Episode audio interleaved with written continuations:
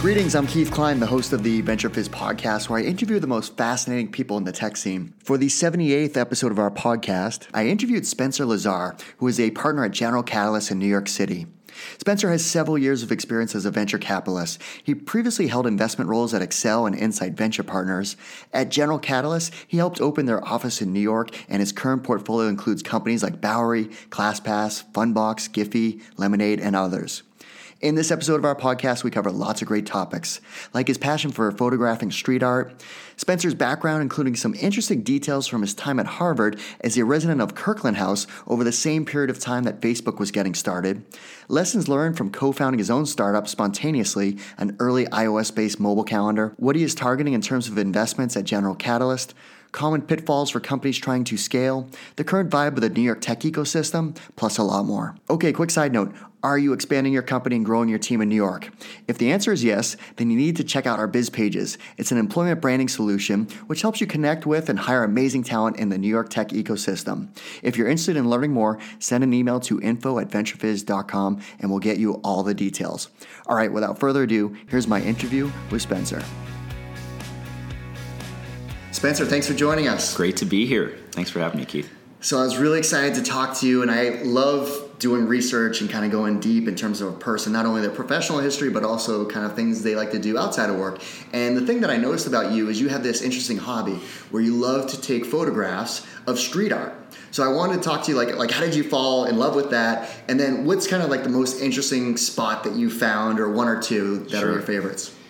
So it's funny. This is uh, definitely one of my real passions in the world, and um, it's actually something that I, I do talk a little bit about uh, publicly. I definitely post a lot publicly, um, my photos, but um, it's actually a fun opportunity to to share what, what the passion's all about. So um, street art to me is uh, something that I've been photographing for about fifteen years. Um, and I fell into it actually um, while I was traveling abroad uh, in Spain. Um, and I realized that it's, um, I mean, at the most fundamental level, street art is about noticing, uh, taking pictures of it. It's about noticing. It's not just about billboards. Um, it's about small stickers, figurines that people put up all over the place. And, and I don't know why, but I have a uh, sort of sixth sense for where people will put things and where they will be. And maybe it's just because I've been shooting it for so long. Mm-hmm. Um, and so I walk around cities, and uh, in particular when I was walking around um, uh, Bilbao in Spain and, and Madrid, Barcelona, um, and it takes me to places that I would not normally go mm-hmm. because it's usually the grungier areas, it's sort of the more artistic areas, it's the places that are still very much on the come. And so when you when I when I think about going to a place like De Novo, I, instead of just going to the equivalent of the Eiffel Tower or, you know, going to see some fancy park, you know, Jardin and everyone's already photographed. Yeah, yeah. It'll take me to, you know, some other place that I that I haven't been. And so for me, it's actually a pretty meditative experience. And I'll walk around the city. I used to do it a little more when I when I didn't have a family, but um, I do it pretty much every weekend for an hour or two and just sort of notice, you know, notice the little, you know, cracks and differences in paint colors and stuff like that. And in picking up those, usually there are other people who are creative that want to find ways to interact with the world around them, and they do that through paint and stickers and different types of fun things. And I actually put up stuff myself, um, you know, every once in a while. Very so, cool. Yeah, yeah, yeah. Interesting super, hobby. Super fun, super fun hobby. Let's go way back. Where did you grow up? What did your parents do for work? Sure. Um, so grew up in Chicago. Uh, grew up on the south side of Chicago, which is sort of in more recent years become more famous because I grew up on the University of Chicago campus where Barack Obama sort of emerged mm-hmm. and was a community leader and um, sort of grew up while he was teaching at the university and, and getting into politics. And so that was kind of the the um, really interesting melting pot of super South Side, in some cases, uh, Northwest Indiana, um, uh, university faculty, people from the far suburbs of Chicago, all culminating in this really intellectual community that the University of Chicago brings together. Um, and the school that I went to actually used to be affiliated officially with the university. And it basically was, uh, it was called a lab school, and they actually did like experiments on kids around childhood development and sort of psychological, uh, neurological development with kids. And and that was the environment that we got brought up in, um, where, you know, K to twelve, we were with, um, you know, a lot of faculty kids, uh, uh, kids of the faculty university, but just this really interesting racially uh, socioeconomically um, and uh, maybe a little less politically diverse community. It was really fun. My parents weren't affiliated with the university, but my dad was a neurologist, hmm. uh, and my mom was a jeweler. Wow. So I had this like very different, you know, right brain, left brain type of upbringing, um, which probably is has something to do with my mom and, and my passion for street art, and my dad, um, and some of the more structured elements of, of how I've developed uh, my thinking. And what, what were you like as a kid? Like, were you like, so you you went on to study economics at Harvard. Yeah. So, you know, what were you like as a kid, and then what brought you to, to Cambridge, Massachusetts? Uh, as a kid, I was, um, I was always really artistic. Um, so I made furniture. I, you know, was always, you know, making something. Uh, I made furniture. I was drawing, painting, a bunch of other things, um, but I always loved making things. And I literally grew up like in my mom's jewelry studio, you know, making necklaces and, you know, rings and stuff That's with cool. her. Um, so that was one part of it. Um, you know, always also very athletic. Um, I spent a lot of time in the woods, uh, mostly in my high school years. Um, I spent a lot of time backpacking, rock climbing, ice climbing, um, which I think was, um, looking back, I haven't done enough of that recently, but just the experience of being fully unplugged and being more or less alone. Um, you know, I was in small groups, but also alone, um, is something that we don't do enough of now. Um, but that was a sort of another foundational element of, of what I did. Um, And then uh, the other sort of cornerstone of my upbringing is I did a lot of debate. Mm. So I did um, a lot of uh, the biggest community where I was growing up was Model U N. So I did that um, quite a bit. And it was a big part of the people who I surrounded myself uh, with were basically people who were really interested in the world and would come together to debate the big sort of political, um, socio, uh, socio-political issues of the day. And um, what brought me to Harvard to study economics was really the kind of... Um, the the desire to understand how people make decisions. Mm-hmm. Um, and I think um, over the course of the past fifteen, twenty years, the field of economics has shifted more towards behavioral psychology, and um, behavioral economics is something that people spend a lot of time on. Mm-hmm. Um, but the basic study that I was looking at was how can you influence people um, by changing prices, by changing options, by um, effectively changing user interfaces as well. Mm-hmm. To make decisions that are better for them than maybe they would have otherwise. Right. And so um, probably, you know, the the most impactful um, class that I ever took in school was a a, a class actually by a visiting professor um, on information economics. And it was basically around how people make decisions in search, how people make decisions in,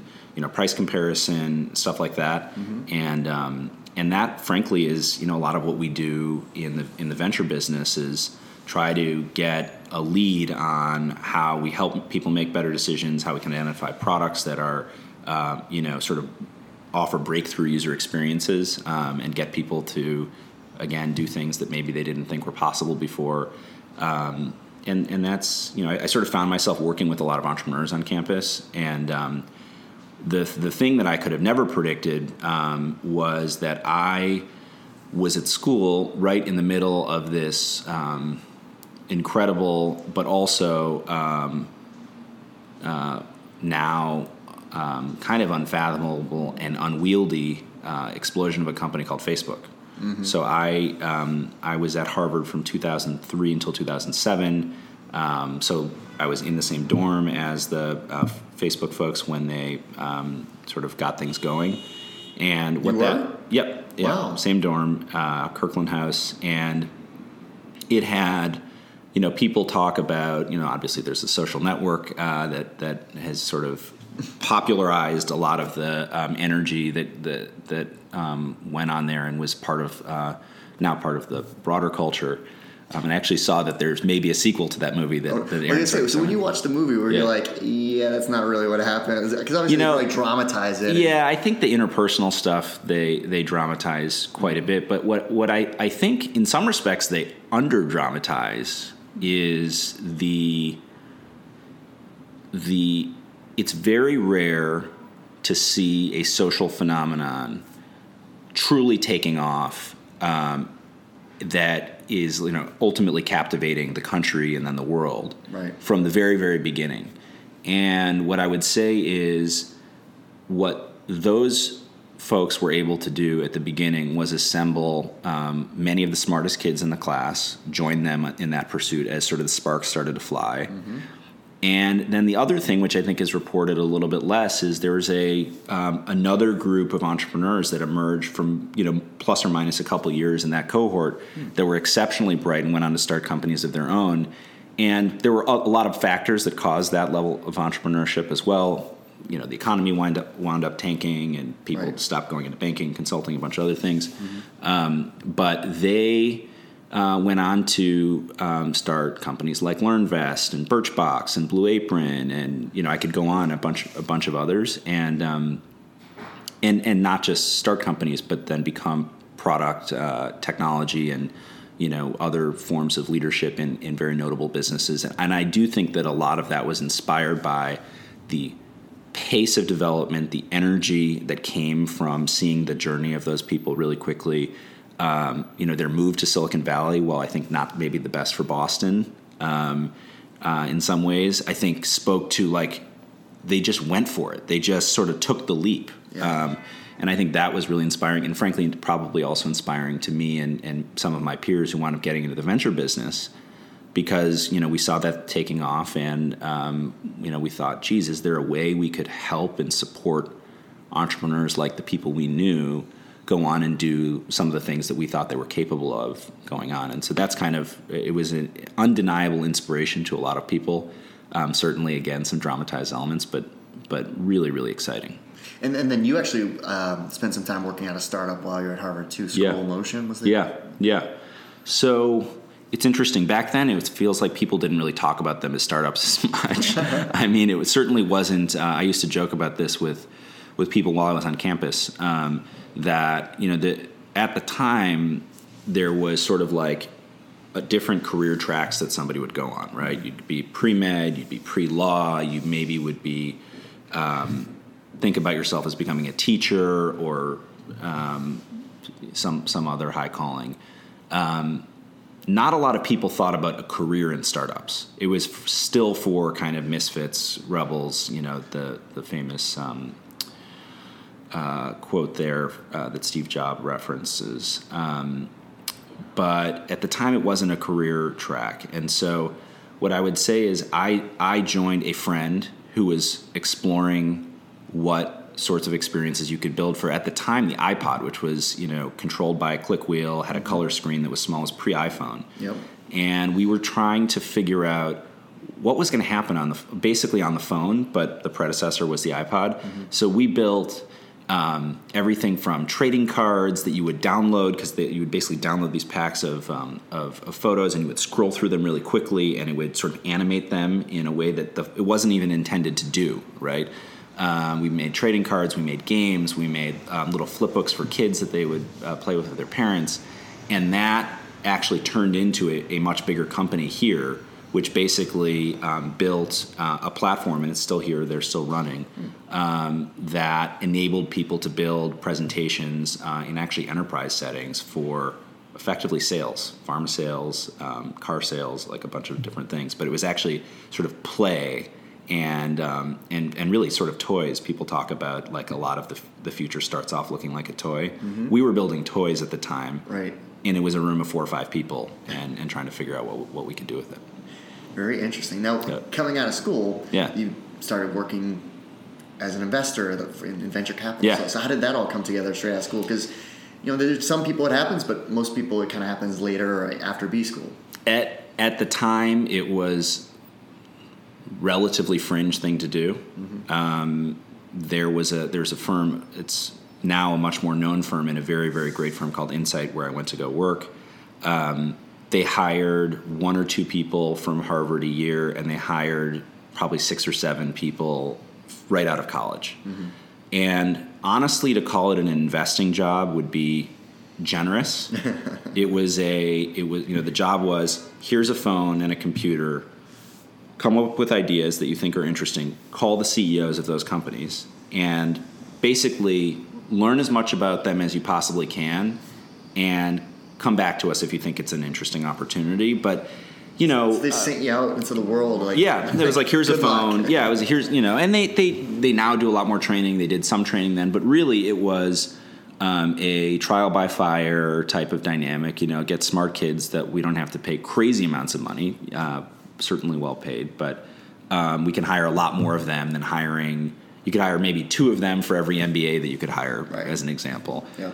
And we'll hire a class of them, and whoever survives we'll keep and promote through the organization. And so I, I kind of got lucky because I was, again, in this startup environment um, that was going on around the time that Facebook was started. And, you know, I thought, how do you get more exposure to these? How do you work with more companies at once? Um, how do you, uh, if you're a very curious person and think you want exposure to a broader range of industries, how could you do that um, if you um, believe that you um, maybe aren't necessarily, you don't have operational D N A, you may not be a great C E O yourself. You know, what is a way that you can be a point of leverage in the ecosystem um, and drive change in the world? Um, and so these guys sort of were the only venture firm that was recruiting at school, and I thought, we'll give it a shot. And I was recruited by a phenomenal, phenomenal person who's probably hired one hundred fifty plus people that have now worked at Insight, but have gone on and actually are populate a lot of the venture firms in the country because it's a great recruiting ground for, sure. for V Cs. Um, and uh, so it was not super deliberate um, because there weren't a lot of other ways to do it. Um, it wasn't like I had five options. It was one, and I got lucky, frankly, that they took a shot on me. And um, really fun, really fun. And And, you know, during this time was yeah. the financial meltdown. Yes. So you were really earning your stripes, not only just coming out of school and figuring it out, but all of a sudden the, the market tanks. So I guess that could have been like a good – if you could survive during that time, then, you know, yeah. like, uh, like you couldn't get worse worse of time. So well, it was – the thing about that time that um, that's definitely true. It was a meltdown.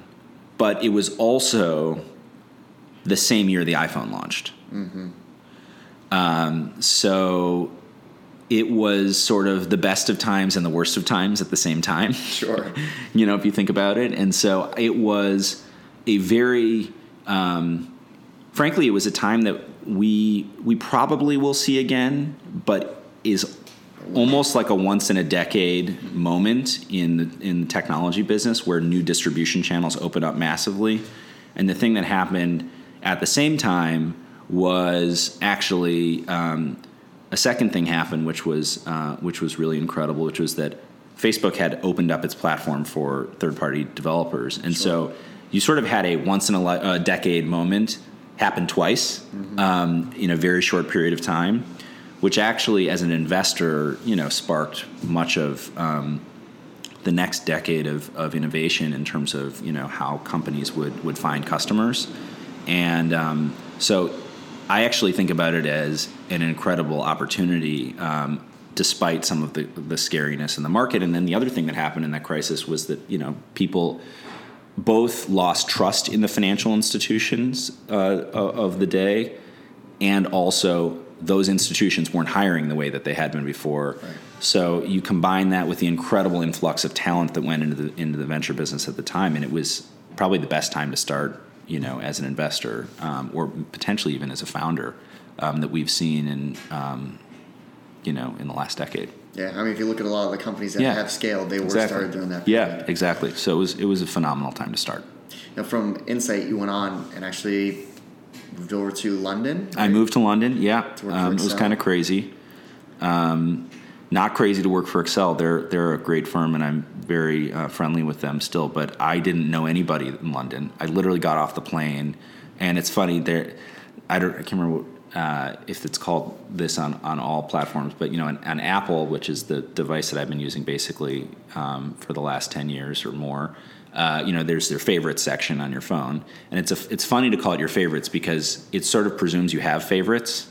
And like when I got off the phone, the plane in London, I had literally no favorites in London, like none, zero. There wasn't like a person I could call that would, you know, I could get together with at all, like right, even right, remotely. Right. Um, so it was crazy for me um, as a pretty social person was just saying, you know what, I'm going to see if I can figure this out. I'm going to see if I can go there and be by myself, um, learn how to live by myself, um, you know, in a way that I hadn't before. I'd lived with friends pre- prior to that. Mm-hmm. Um, and you know, frankly, navigate not just one country, but the whole, you know, European continent, which you kind of have to do in the venture business, especially at that time when the European venture community was much smaller. Right. Um, you just had to be on a new a plane to a new country every week to see uh, opportunities. So I did that. I was twenty-four, and um, I think I grew up more in that year or two than probably I had in, in, in any other period of my life.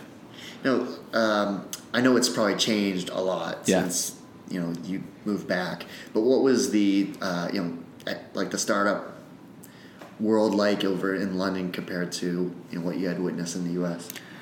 Well, you mentioned so.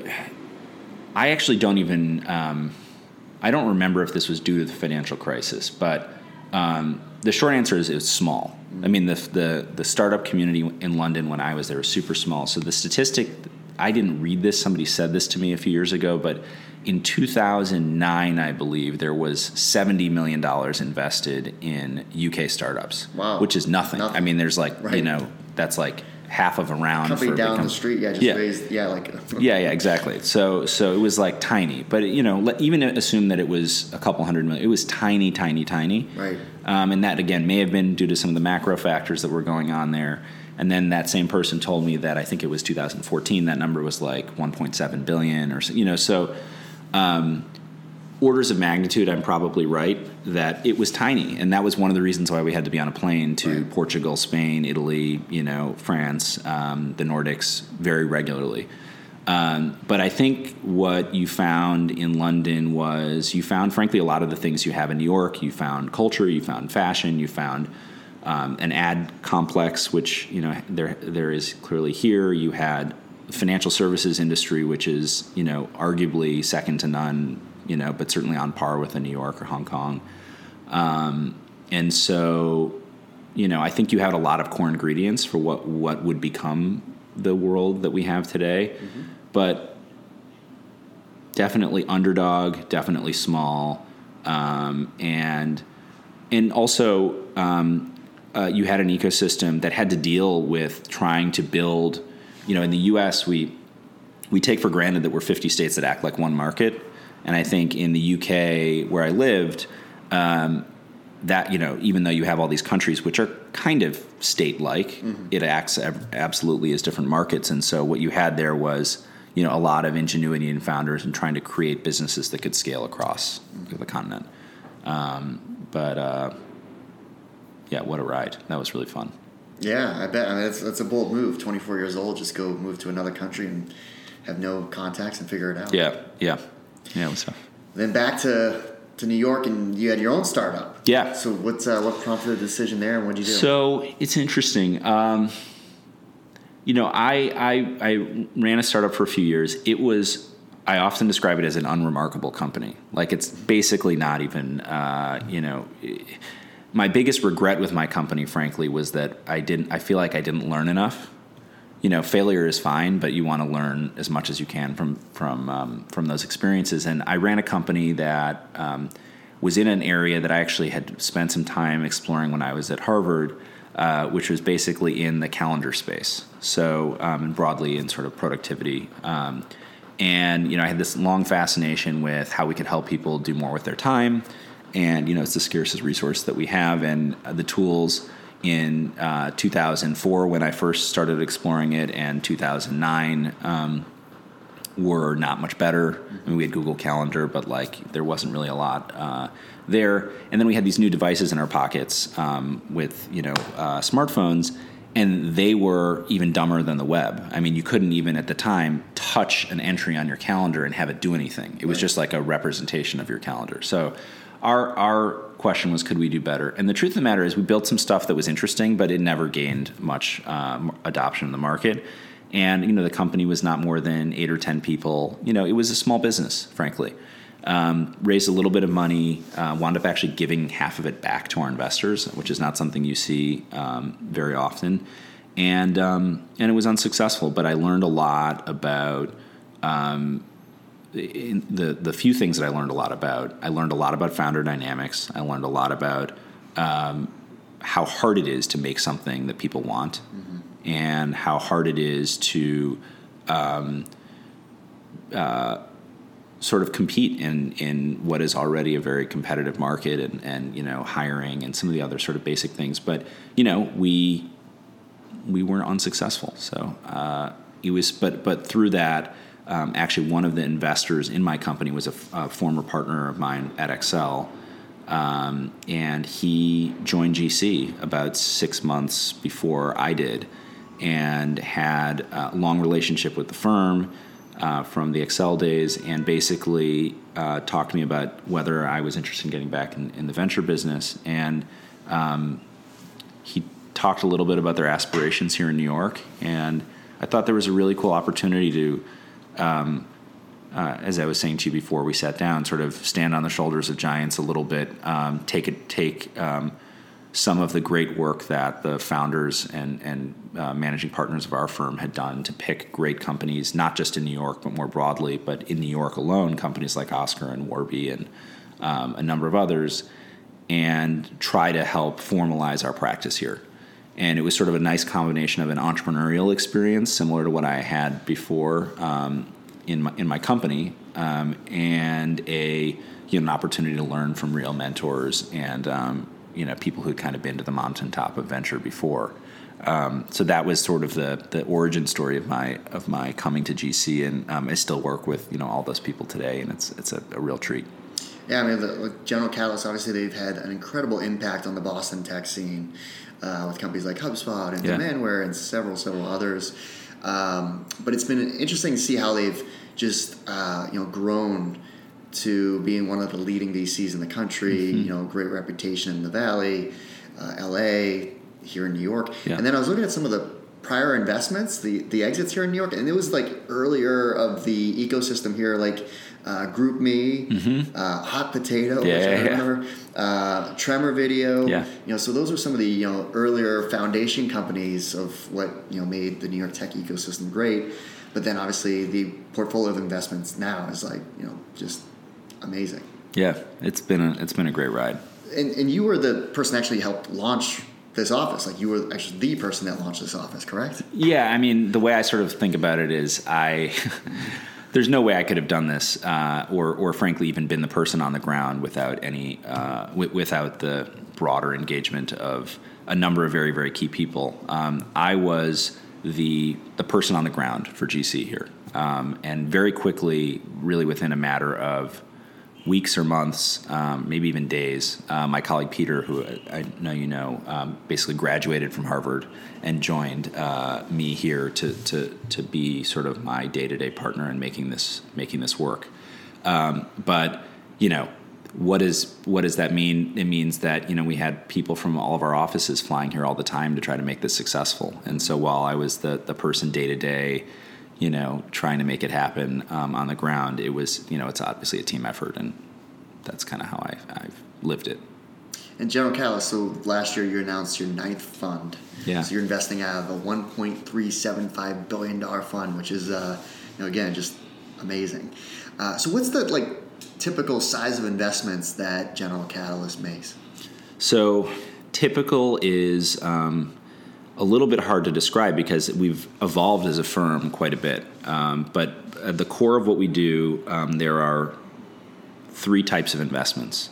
Um, we make early stage investments in companies, um, which is sort of traditional venture capital. Um, and then we make sort of expansion stage investments, which you would think of as kind of the Series C, Series D uh, stage investment. And then we make uh, growth investments.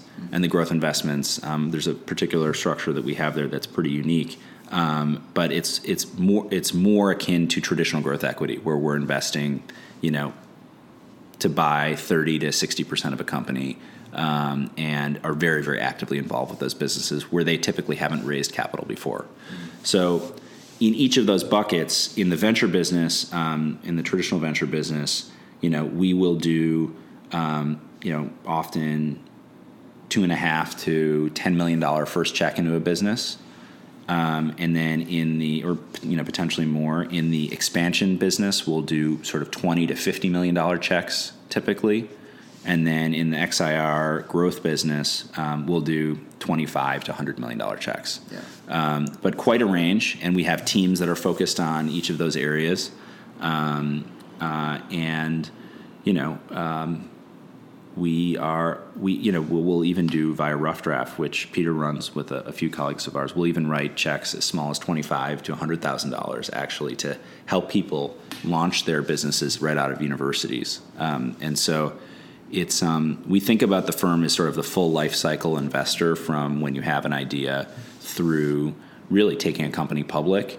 And we'd like to be able to be um, the lead or the co-lead of, you know, almost every round uh, along the way. Potentially some of these late private rounds uh, we wouldn't we wouldn't do just because they're, you know, could be a billion dollars of private capital, um, and that's not a check that we would we would do. But um, yeah, up until that point, consider us uh, consider us a lead. And I also think, um, you know, when you guys started Rough Draft, like that was, I, I know a couple of the other firms have similar things, but yeah. that, that was kind of like first of its kind.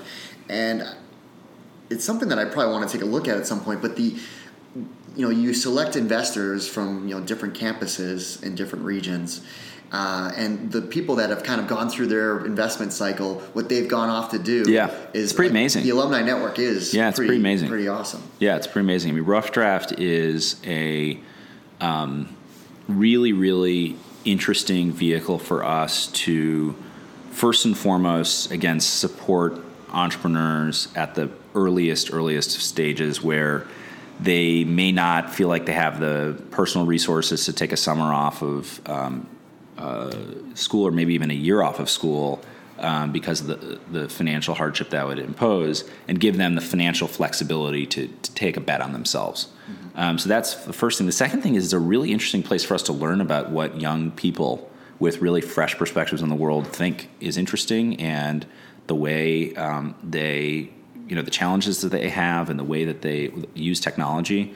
Really, really interesting place to inform our whole business, right? It's not just what we invest in at the at the earliest of stages. So it's been fascinating, and Peter, Denali, and um, and Natalie, who lead it day to day, have just done an amazing, amazing job. But as you point out, it's not just the investments that they make, it's what, you know, the investors who are all students uh, when they're in the program go on to do. Um, much like uh, the Insight alumni that I referenced before. I mean, they're in tons of venture firms and also companies, you know, great companies. They get jobs because some of them do it and they think, you know, I'd love to do that startup thing. Yeah, totally. So now let's talk about, you know, your particular area of focus. So what's, um, you know, what are you generally targeting? Uh, like General Catalyst invests broad. Yeah. Like what, what are you looking for generally uh, in terms of startups, and like, like when you evaluate an opportunity, like what, what's the criteria you use to decide whether or not to invest?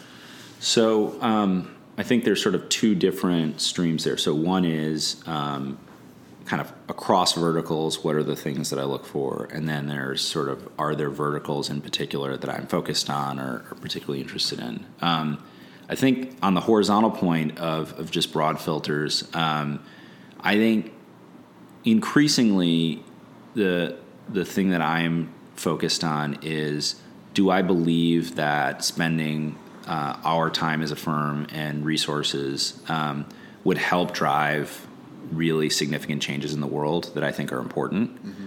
And, you know, hopefully with that, you know, is the opportunity to do that significant enough to drive real returns for our firm?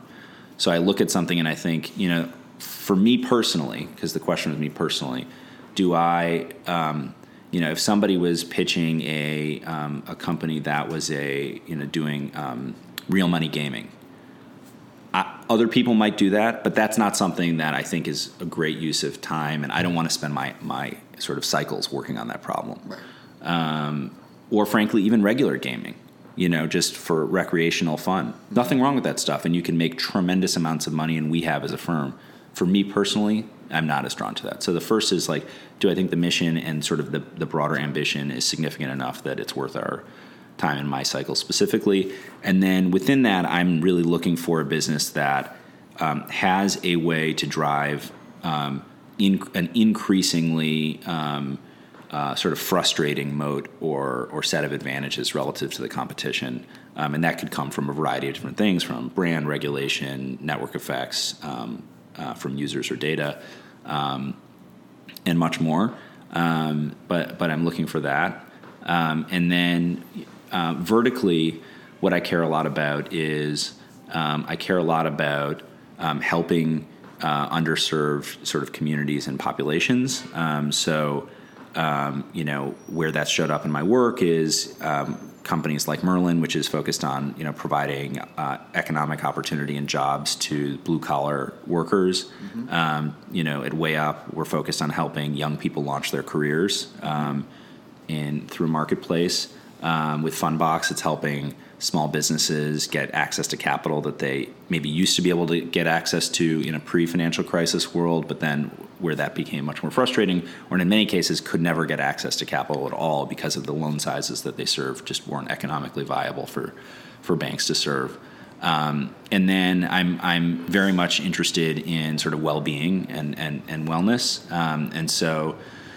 Um, you know, ClassPass is a, a very significant investment of ours and has really sort of taken the world now by storm, tr- trying to organize this um, uh, boutique fitness landscape from a consumer's perspective. Um, so whether that's, you know, rowing, spinning, yoga, Pilates, um, boxing, you know, if you're somebody that wants to live an active life um, and uh, wants to do it in a diverse way, not just go to the same place every time. ClassPass is like a great partner for you to figure all that out. Yeah. And then Bowery, which is a completely different type of company, yeah, um, fascinating, fa- fascinating business, uh, is really about how, how we can try to re-engineer the food supply chain um, for an increasingly urban population um, so that they can get the highest quality, freshest produce uh, for the lowest cost possible. Um, and uh, we're sort of early in the journey, but we're in a really exciting place. We've got two farms up here just outside of New York City and um, a bunch more on the way.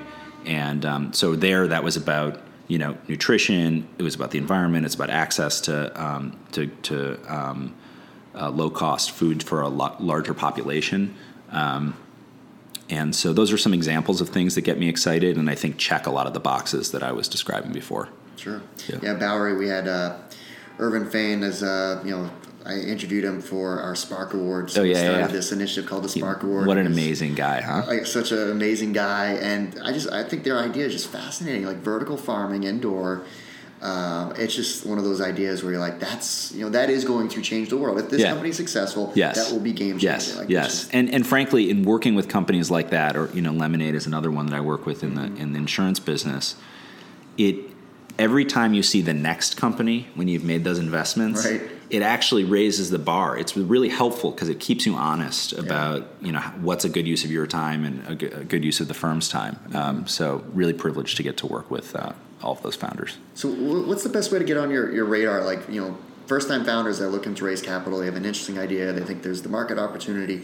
So how do they you know get on your radar? Yeah. So the first thing that I would say is. Um, I very much appreciate hustle. I mean, that's what Insight was all about. And so cold emailing and all that stuff is completely fine, um, you know, or DMing or LinkedIn, whatever, any of any any way that you can get at me in my public presence um, uh, is totally fair game, and, and, I, and I love.